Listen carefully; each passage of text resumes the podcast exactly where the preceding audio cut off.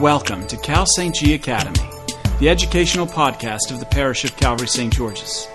These podcasts are intended to inform and deepen your faith so that you can share your faith thoughtfully with the world around you. For more information about the parish, go to calvarystgeorges.org. And now, break out your moleskin prayer journal and let's get started. The Year of the Bible is a series of Cal St. G Academy.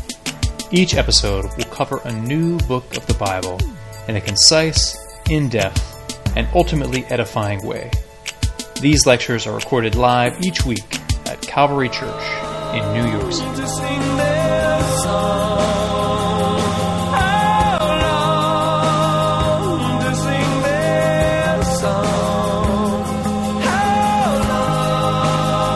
And so we begin our look at the book of Psalms, the prayer book of Israel. We just heard the words from U2 and how long to sing that song is their rendition of the 40th Psalm. We'll hear other editions or uh, versions of the Psalms as we go into our study uh, in the next few moments. Now, looking at the prayer book of Israel, we see that the book of Psalms is a collection of 150 poems uh, known in the Hebrew as the Sefer Ketuv uh, Tehillim, which means the book of praises. And the book of praises are part of the subsection of the Hebrew scriptures known as the writings or the Ketuvim. That section includes uh, Ruth, Job, Proverbs, Ecclesiastes, the Song of Solomon, Lamentations, Daniel, Esther, Ezra, Nehemiah, and the Chronicles. These 150 poems are divided into five books. These five books are not thematically arranged, nor chronologically arranged, nor by author arranged, but are simply um, an arbitrary breaking up of the 150 to reflect, most likely, the five books of Moses or the, uh, the Torah. And so the first book is Psalms 1 to 41, then 42 to 72, the third 73 to 89, 90 to 106, and the last fifth book of the um, Psalms is 107 to 150. As far as dating them, um, well, your guess is as good as mine. Most scholars date them as post exilic, that is, after 535 BC, or the uh, uh, coming back of the uh, Jewish people to the Holy Land from exile in Babylon. Traditionally, they have, are ascribed to King David, and David uh, may certainly be the author of some of them. However, the book of Psalms uh, also contains psalms by other authors, uh, by um, Asaph, the sons of Korah. Uh, there's even one purportedly by Moses, which is the uh, 90th Psalm. Now, as far as the authorship of the Psalms go and being attributed to David, we uh, learn this bit of information from Bono. In his introduction to a little book of selections from the book of Psalms, uh, U2's Bono said, and I quote, But to get back to David, it is not clear how many, if any, of these Psalms David or his son Solomon really wrote. Some scholars suggest the royals never dampened their nibs and that there was a host of Holy Ghost writers. Who cares? he says. Bono continues I didn't buy Leiber and Stoller. They were just his songwriters. I bought Elvis. And in one sense, we're not in it here because of David or Asaph or Moses or the sons of Korah, but because these poems are inspired by God and are indeed God's word to us that then become our words in prayer back to God. Now, a word about the poetic structure. Uh, there's much that could be said, many books have been written, but to put it succinctly, Hebrew poetry, including the Psalms, make much use of a device called parallelism or the repetition of ideas. For example, the earth is the Lord's and the fullness thereof, the world and those who dwell therein. Psalm 24 1. And from the 98th Psalm, Make a joyful noise to the Lord, all the earth. Break forth into joyous songs and sing praises. Sing praises to the Lord with the lyre, with the lyre and the sound of melody. As you see, the repetition of ideas per, per couplet is the uh, the warp and woof of the structure of Hebrew poetic um, uh, writing.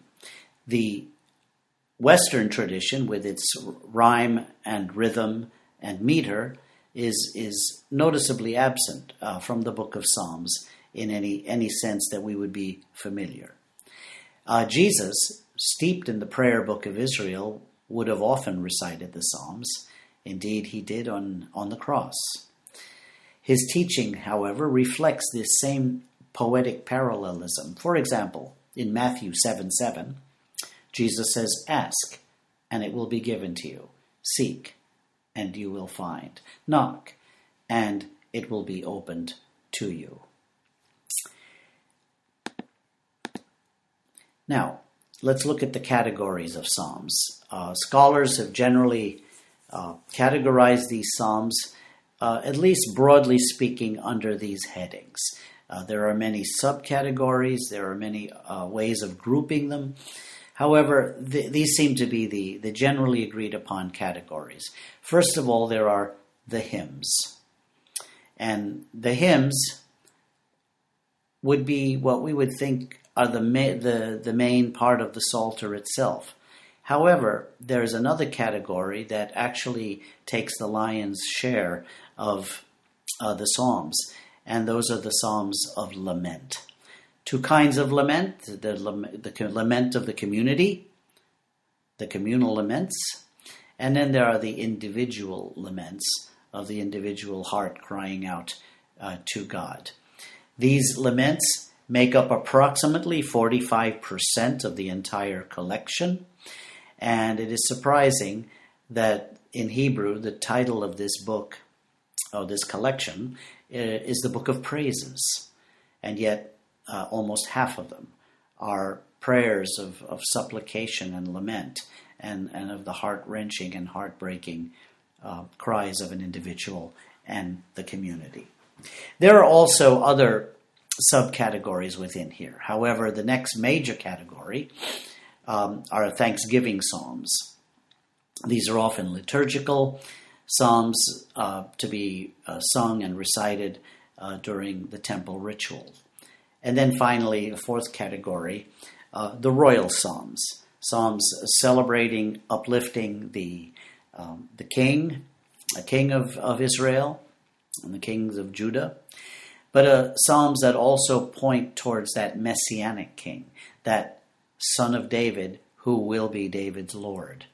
And we see those messianic psalms, uh, particularly in Psalm 2, in Psalm 45, Psalm 69, and 110, uh, where the Lord said unto my Lord, Sit thou at my right hand till I make thine enemies a footstool for thy feet. And Psalm 118, verse 22, where it says that the stone that the builders have rejected has become for us the cornerstone. And these are often by uh, Christian thinkers called the Messianic Psalms, but they are a subset of the Royal Psalms. So now let's look at these uh, categories hymns, laments, thanksgivings, and royal psalms in greater detail. The hymns. The hymns have a particular pattern that uh, scholars have um, ferreted out, and this pattern is probably most um, clearly uh, delineated in the 100th Psalm which I'll read to you from the King James Version, uh, not only because it, it puts it nicely, but it, uh, it sounds nice too. There's first of all a call to praise. There's kind of an A B pattern here. A, a call to praise. Make a joyful noise unto the Lord, all ye lands. Serve the Lord with gladness. Come before his presence with singing. And then part B, a reason for praise. Know ye that the Lord, He is God. It is he that hath made us, and not we ourselves. We are his people and the sheep of his pasture. Then back to A, a call to praise. Enter into his gates with thanksgiving, and into his courts with praise. Be thankful unto him, and bless his name. Why? B, the reason given. For the Lord is good. His mercy is everlasting, and his truth endureth to all generations.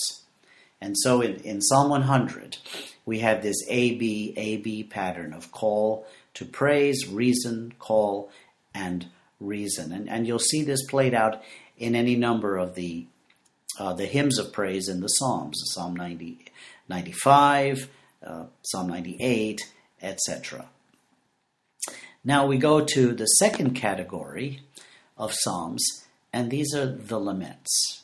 I mentioned, remember, that the laments uh, make up the majority of the collection, and there are the uh, community laments, or the laments of the people of Israel, and then there are individual laments, whether they be of, of David or of some individual unnamed psalmist who is pouring out uh, her or his heart out to the Lord. The pattern identified in these um, types of psalms is best exemplified in the great messianic psalm that we know as Psalm 22, the psalm that Jesus was reciting on the cross. And this psalm, uh, this psalm exemplifies a pattern that is uh, uh, identified by these uh, following movements. The first is an address or invocation to God. My God, my God, why have you forsaken me? Followed by a complaint to God. O oh my God, I cry by day, but you do not answer, and by night, but I find no rest. This is followed by an affirmation of trust. Yet you are holy, enthroned on the praises of Israel. In you our fathers trusted. They trusted, and you delivered them.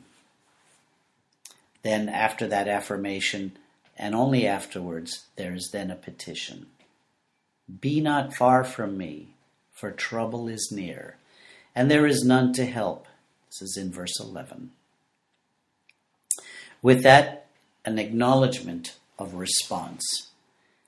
But you, O Lord, do not be far off. O you, my help, come quickly to my aid. You have rescued me. And then the psalm ends with a doxology, blessings and praise to God. From you comes my praise in the great congregation. My vows I will perform before those who fear him. Verse 25.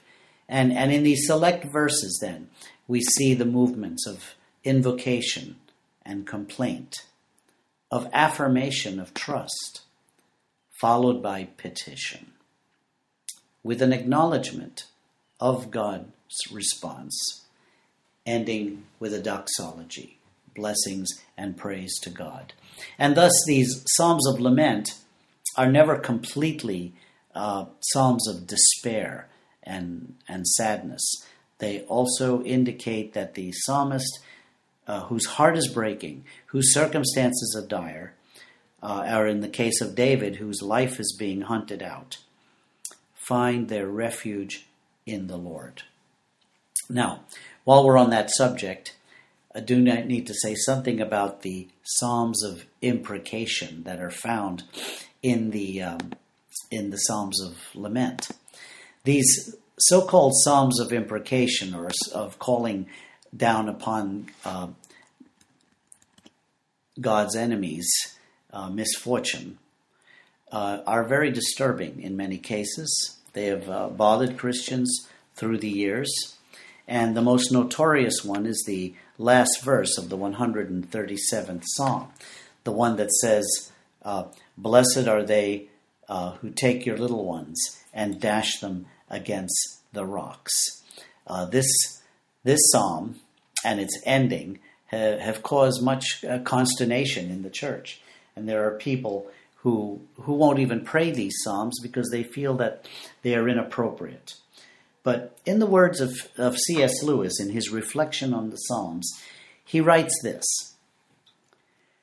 For we can still see in the worst of their maledictions how these old poets were, in a sense, near to God.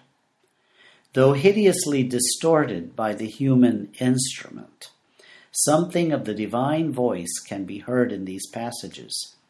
Not, of course, that God looks upon their enemies as they do. He, quote, desireth not the death of a sinner, unquote. But doubtless God has for the sin of those enemies just the implacable hostility which the poets express. Implacable? Yes, not to the sinner, but to the sin.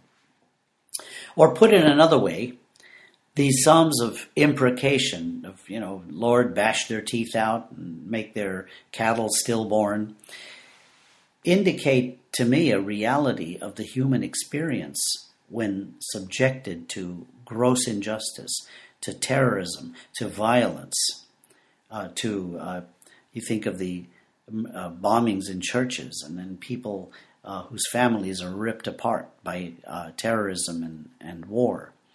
And these outcries of the human heart certainly include a, uh, cries of, of vengeance and, and, and, of anger. And so, in that sense, these Psalms of imprecation uh, reflect the reality of the human experience, but never, never without a trust in the God who alone says, Vengeance is mine saith the Lord. And that's that's all I'm going to say about the Psalms of imprecation.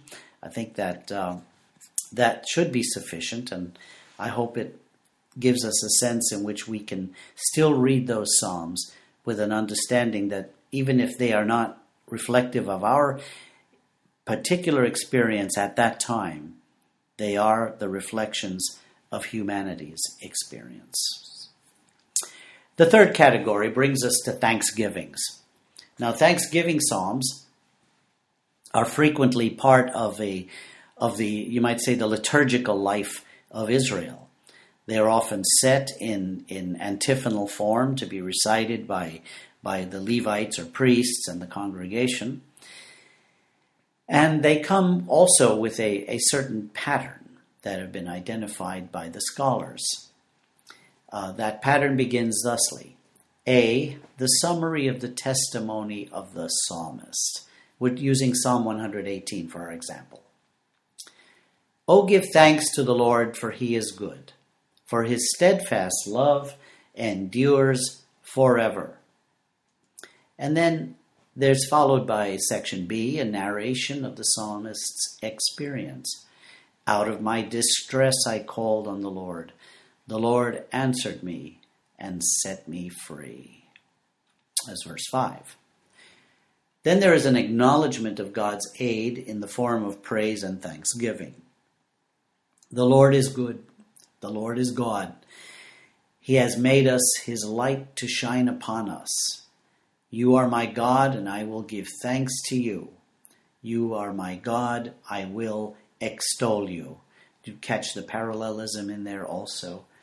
And in these Psalms, this, this pattern uh, gives us a sense of the, the journey of the, the people of Israel, their, their testimony. Oh, give thanks to the Lord, for he is good, for his steadfast love endures forever. There's that antiphonal liturgical form. And then the narration of the experience, whether it be that of a personal distress, of uh, David's wanderings and uh, away from the pursuit of King Saul, whether it's the cry of the psalmist who is enduring persecution from enemies or, or from sickness or from despair and depression. There is a narration of that experience. And then always concluding with an acknowledgement of God's aid in the form of praise and thanksgiving in the midst of uh, of these uh, circumstances. And so these Psalms of Thanksgiving, uh, different from the Psalms of Lament, are deliberately set to put the tone towards gratitude to God for what he has done. Then we come to our final category, the royal psalms. We've looked at the hymns, the lamentations, the thanksgivings, and now the, these special psalms called royal psalms, which, remember, I mentioned includes the category, the subcategory of messianic psalms. In these psalms, there there isn't quite a there isn't any pattern as there were in the previous set uh, sets. Here, what we have are uh, some themes that are identified, and I, I've identified four major themes in these psalms, and and they go like this. The first theme speaks of the king's strength. In Psalm 45, verse 3, we read, Gird your sword on your thigh, O mighty one, in your splendor and majesty. Is a reference to the king of Israel and, and to his, his strength and, and his leadership of the, of the hosts of, um, of Israel, of the armies of Israel. And then there's a reference to, secondly, the king's enemies from Psalm 2, uh, probably the most um, clear example of this. Why do the nations rage? The kings of the earth set themselves, and the rulers take counsel together against the Lord and his anointed, saying, Let us break their bands asunder. You can hear the that deep bass voice of the uh, bass soloist in, in Handel's Messiah. Then the third theme is referring to the king's justice. Psalm 72 2. May he, the king, judge your people with righteousness and your poor with justice. Notice the parallelism between righteousness and justice. It so happens that the word in Hebrew uh, for those two words in English is the same word, tzedek or tzaddik. Uh, in Greek, it's the same word, uh, dikaiosune.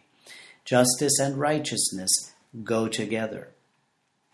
And it is the king who is to be the dispenser of this justice and righteousness. And then a fourth theme, and this is the theme that leads us beyond the historical earthly kings of Israel, where it is said in Psalm 45, verse 6 your throne, O God, is forever. The scepter of your kingdom is a scepter of righteousness. And the movement here is from the Davidic kinghood or kingship to the kingship of the Messiah. This is looking forward to that son of David who is King of kings and Lord of lords, who imputes his righteousness to the believers, and whose justice will one day fill the entire earth when God's will is done on earth as it is done already in heaven. And thus, these royal psalms definitely have a messianic outlook for what is ascribed to the earthly king of Israel are attributes and um, characteristics that can ultimately only be fulfilled by Jesus Christ, the King of Kings, the Lord of Lords. And so in the Royal Psalms, we have this completion of what the, uh, the Psalter is pointing to when it looks forward to the Messiah and the fulfillment uh, of God's plan in Christ. In one sense, then, the book of Psalms can be uh, said to be imbued with the Spirit of Christ in it, and that Christ in the Psalms is not merely a reading back into uh, from Christian teaching back into the Old Testament, but is a rather looking forward in the hopes and dreams and aspirations of Israel under the inspiration of the Holy Spirit towards God's the fulfillment of his plan, not only for Israel, but for humanity, and not only for humanity, but the entire cosmos. Now, let's hear a couple of uh, psalm examples that I'd like to uh, play for you. Here's an example of Gregorian chant as sung by the Benedictine monks of Silos in Spain.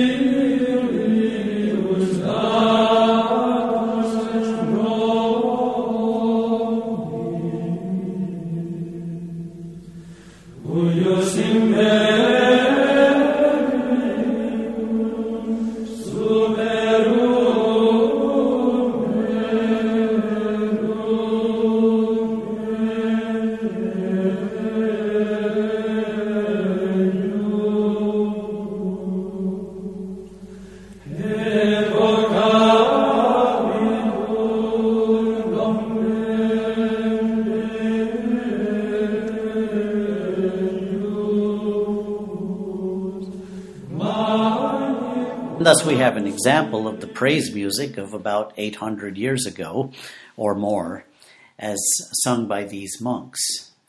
Now, taking a leap forward to a, a contemporary uh, edition of the Psalms, we will hear a selection from Psalm 34, Taste and See, by the contemporary Christian group Shane and Shane. I sought the Lord answered me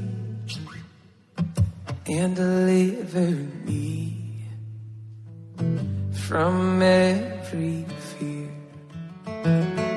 Those who look on him are radiant, they'll never be ashamed, they'll never be ashamed. This poor man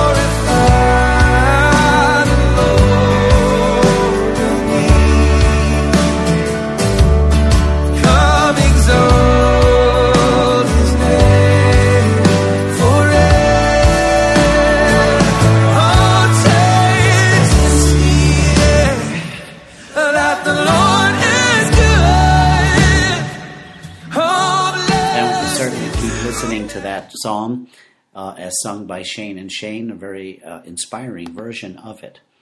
However, let me turn to my final selection, which I must admit here, in my own personal opinion, reflects probably the way the praises of God will be sung around the throne of God. And there really is no other uh, rendition of the Psalms that I love better than the form known as Anglican chant. And so we will listen in a moment uh, to the uh, choir of St. Thomas Church, uh, Fifth Avenue, here in New York, uh, singing the 150th Psalm a cappella as written by a fellow named T. Tertius Noble, who is the uh, music director and founder of the uh, St. Thomas Choir School of Men and Boys. Listen now to Psalm 150. O praise God in his holiness.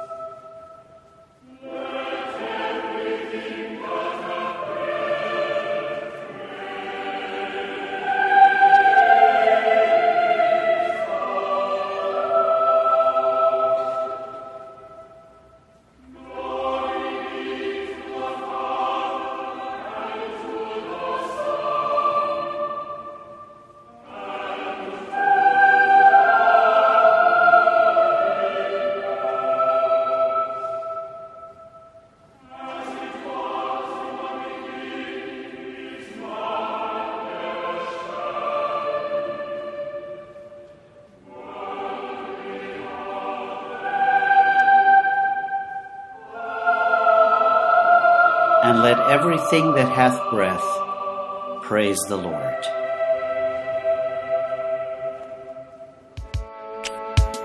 Thanks for tuning into this episode of Cal St. G Academy. All of these podcasts are recorded at live events and lectures hosted by the Parish of Calvary St. George's in the city of New York. Want to hear more?